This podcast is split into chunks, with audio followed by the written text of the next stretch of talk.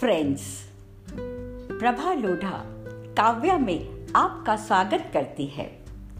आज की मेरी कविता है पतझड़ देख रही थी पगडंडी को।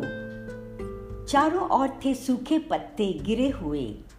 पेड़ों पर हरे भरे पत्ते थे। नीचे बेजान पत्ते गिरे थे।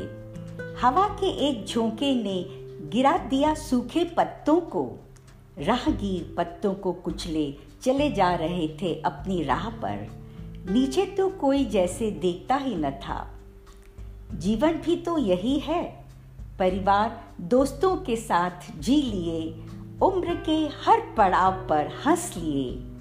फिर सूखे पत्तों की तरह गिर पड़े। नामो निशान मिट जाता है, पत्तों की तरह इंसान भी मिट्टी में मिल जाता है। जीवन का क्रम चलता है।